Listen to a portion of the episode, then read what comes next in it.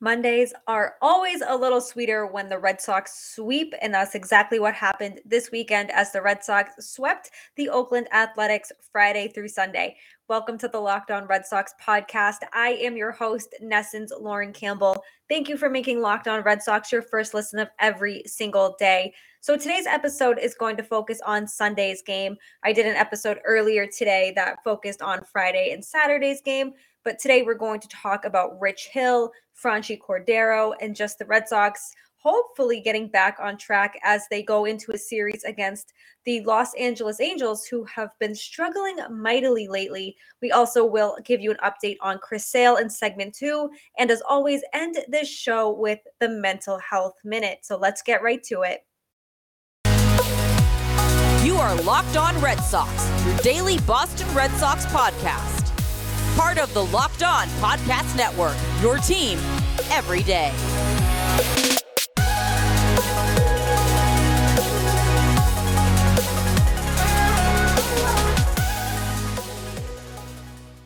Today's episode is brought to you by Bet Online. Bet Online has you covered this season with more props, odds, and lines than ever before. Bet Online, where the game starts.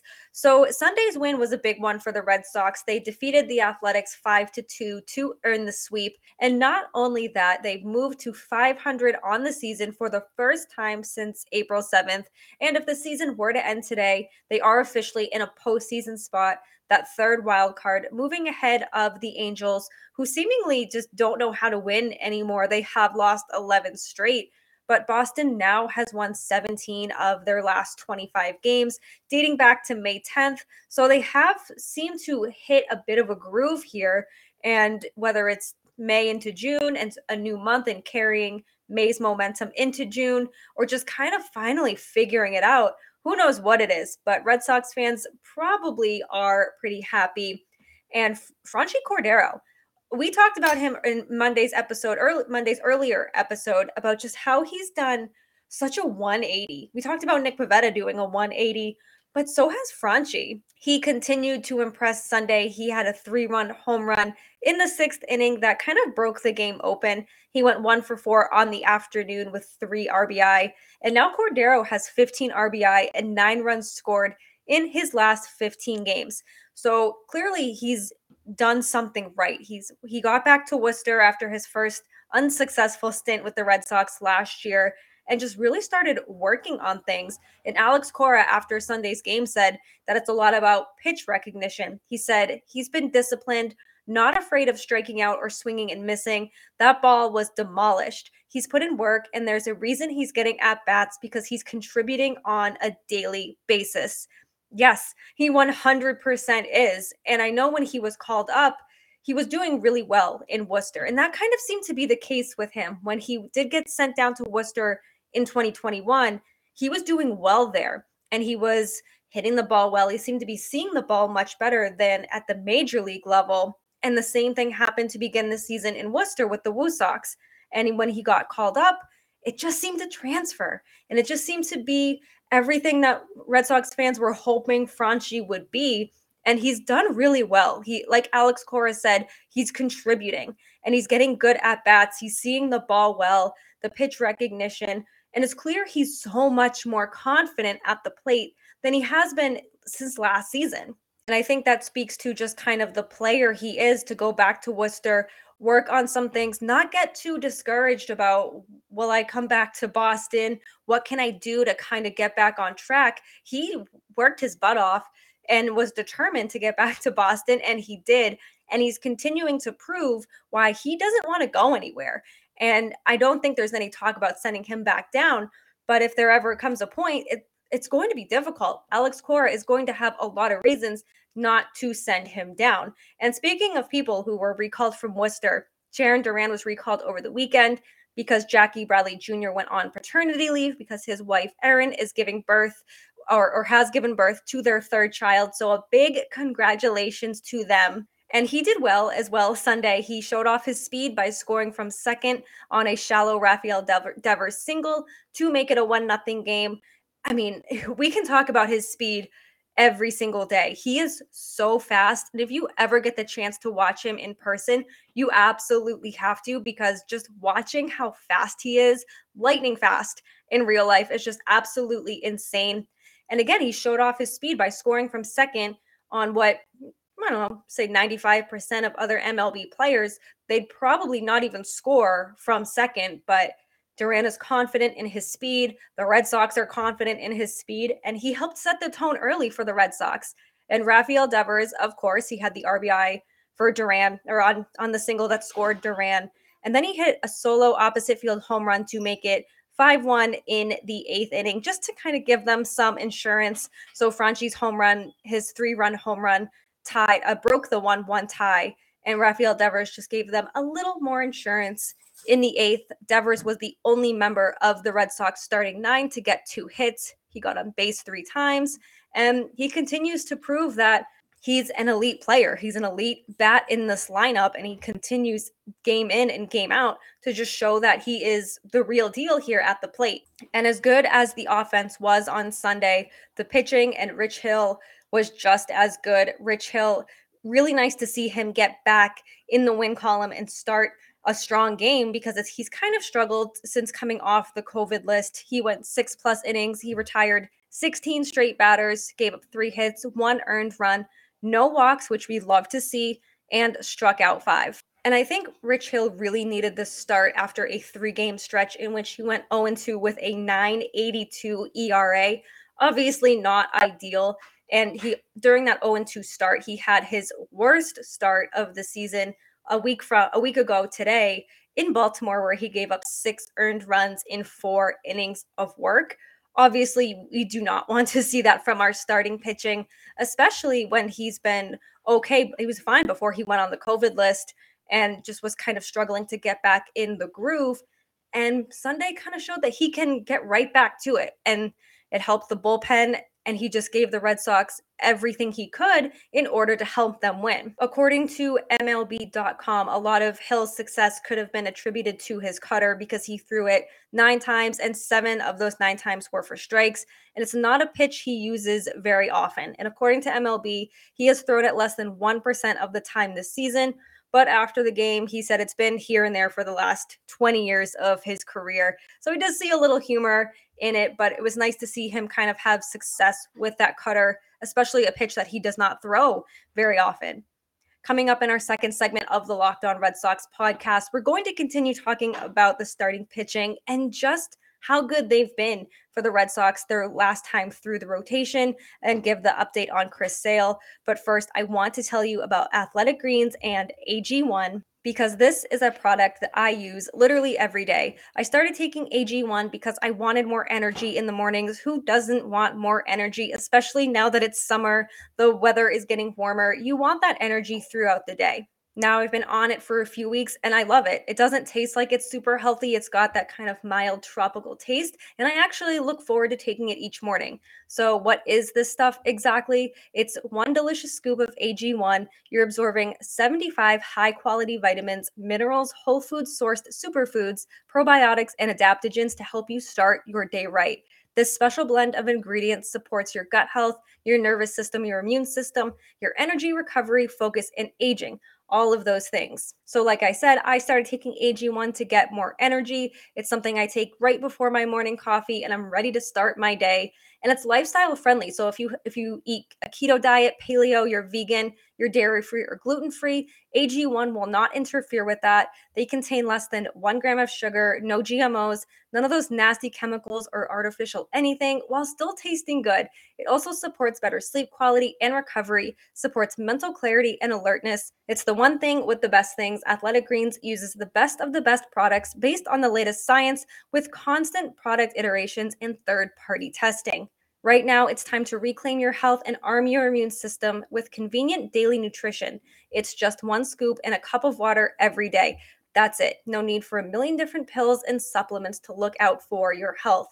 And to make it easy, Athletic Greens is going to give you a free one year supply of immune supporting vitamin D and five free travel packs with your first purchase. All you have to do is visit athleticgreens.com slash MLB network Again, that's athleticgreens.com slash MLB network to take ownership over your health and pick up the ultimate daily nutritional insurance. We here at Locked On Red Sox have an important favor to ask you because we've put together a survey so we can learn more about our listeners and what they like and make your favorite Locked On podcast even better. This is your opportunity to tell us what you like, maybe what you don't like about the Locked On podcast. So go to lockedonpodcasts.com slash survey right now to get started and it won't take you very long. And everyone that completes the survey can qualify for a chance to win one of 10 100 Ticketmaster gift cards. To take your audience survey, go to lockedonpodcasts.com slash survey. Thank you for your help.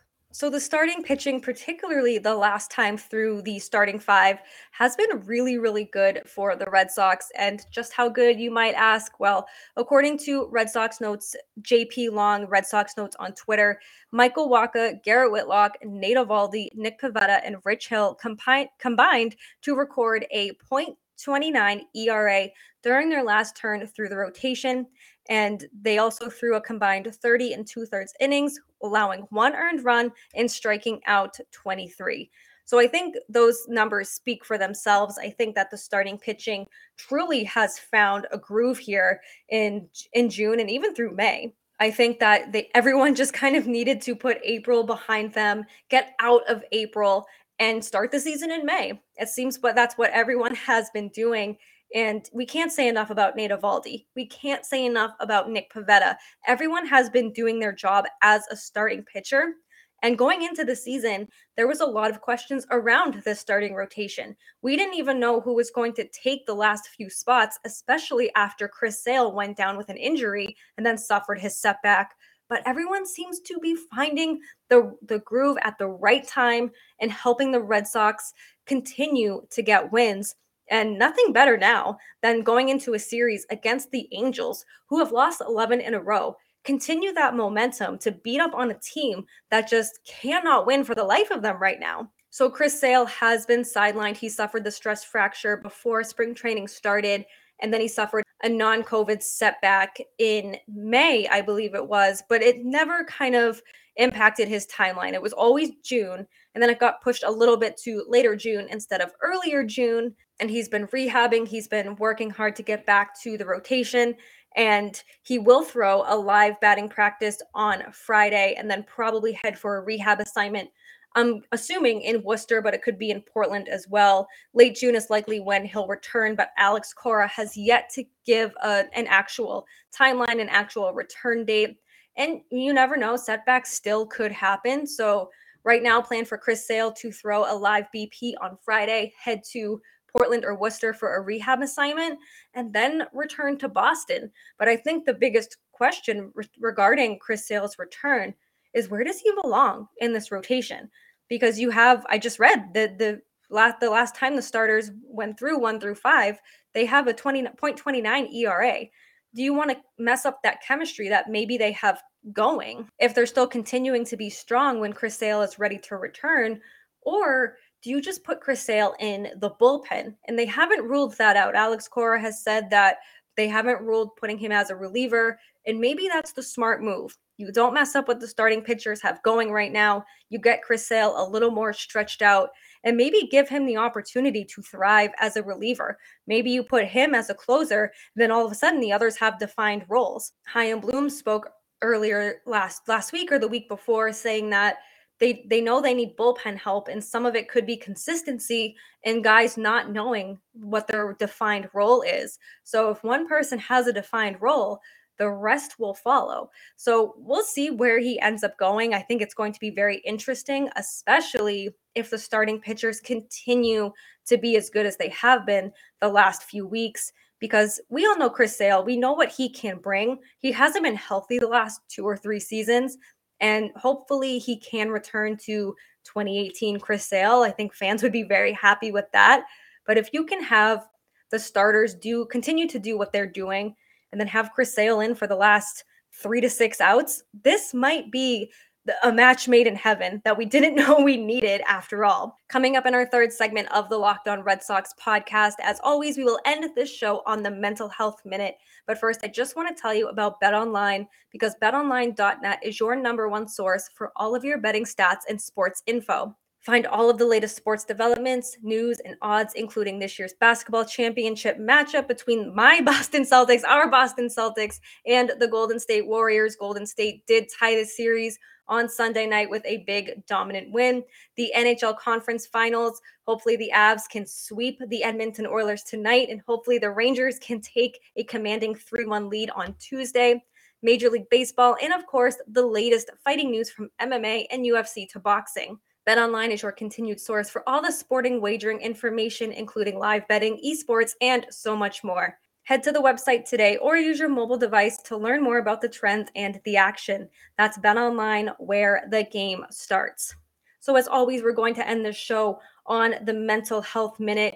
I want to shout out my co-host, the Massachusetts Pirates team insider Jake Ignazuski. He traveled to New Mexico with the Pirates as they continue their season and fight for a spot in the playoffs. He got home very early Monday morning, so hopefully he's using this time to regroup and reset and prepare for this really fun West Coast road trip. But for many of you who have followed me for a long time, you probably know how much I love hockey. I cover a majority of the Bruins season when they are in season, but just because they're out of the playoffs does not mean that I'm not watching. Like I said, if you followed me for a long time, you know that I do enjoy watching the Colorado Avalanche. And that stems from my brother and I being younger and playing NHL on like the first PlayStation or Sega or Nintendo, whatever it was. And he would always choose the Bruins to be his team. And he was like, You can't have the Bruins, you have to p- pick a different team. So I picked the Colorado Avalanche, and they've always been kind of my second, my go to Western Conference team, if you will. And that was during a time it was Adam Foote, Patrick Roy, Joe Sakic. They were all on the Avalanche. So like eight or nine years old, I knew all these random Avalanche players, had a Colorado Avalanche starter jacket. So just, I'm really excited to see that they have the opportunity to sweep the Oilers. It's a shame that it comes at the expense of Connor McDavid because he deserves so much more than what Edmonton has given him these last few seasons. But my heart is with the Avalanche, and I'm so excited I get to just relax, watch the game tonight. And then by the time it's over, we'll be in like the third inning of the Red Sox game. So it is a win win situation all around. Go Avs. Let's get to the Stanley Cup final. That will do it for today's second episode this lovely Monday of the Locked On Red Sox podcast. Be sure to rate, review, and subscribe right here on YouTube, Apple, Spotify, wherever you get your podcast is where you can find us. Follow us on Twitter at LO underscore Red Sox, me at La La La Lauren, three laws, Lauren with four R's, Jake at Jake Iggy, and be sure to follow all the other Locked On MLB shows Locked On Prospects, Locked On Yankees, Locked On Angels, Locked On Orioles. Everyone does such a great job here. And now that you've made Locked On Red Sox your first listen, be sure to make Locked On MLB your second listen. Friend of the pod, friend of mine, Paul Francis Sullivan, but please just call him Sully, We'll take you through his unique perspective of major leaguers, both past and present. Free and available wherever you get your podcast. Have a great day. Enjoy the weather if you're in Boston. It is absolutely beautiful. Get ready for another West Coast swing. We will be back this week to recap everything you need to know about the Red Sox and Angels. Until then, let's go, Red Sox.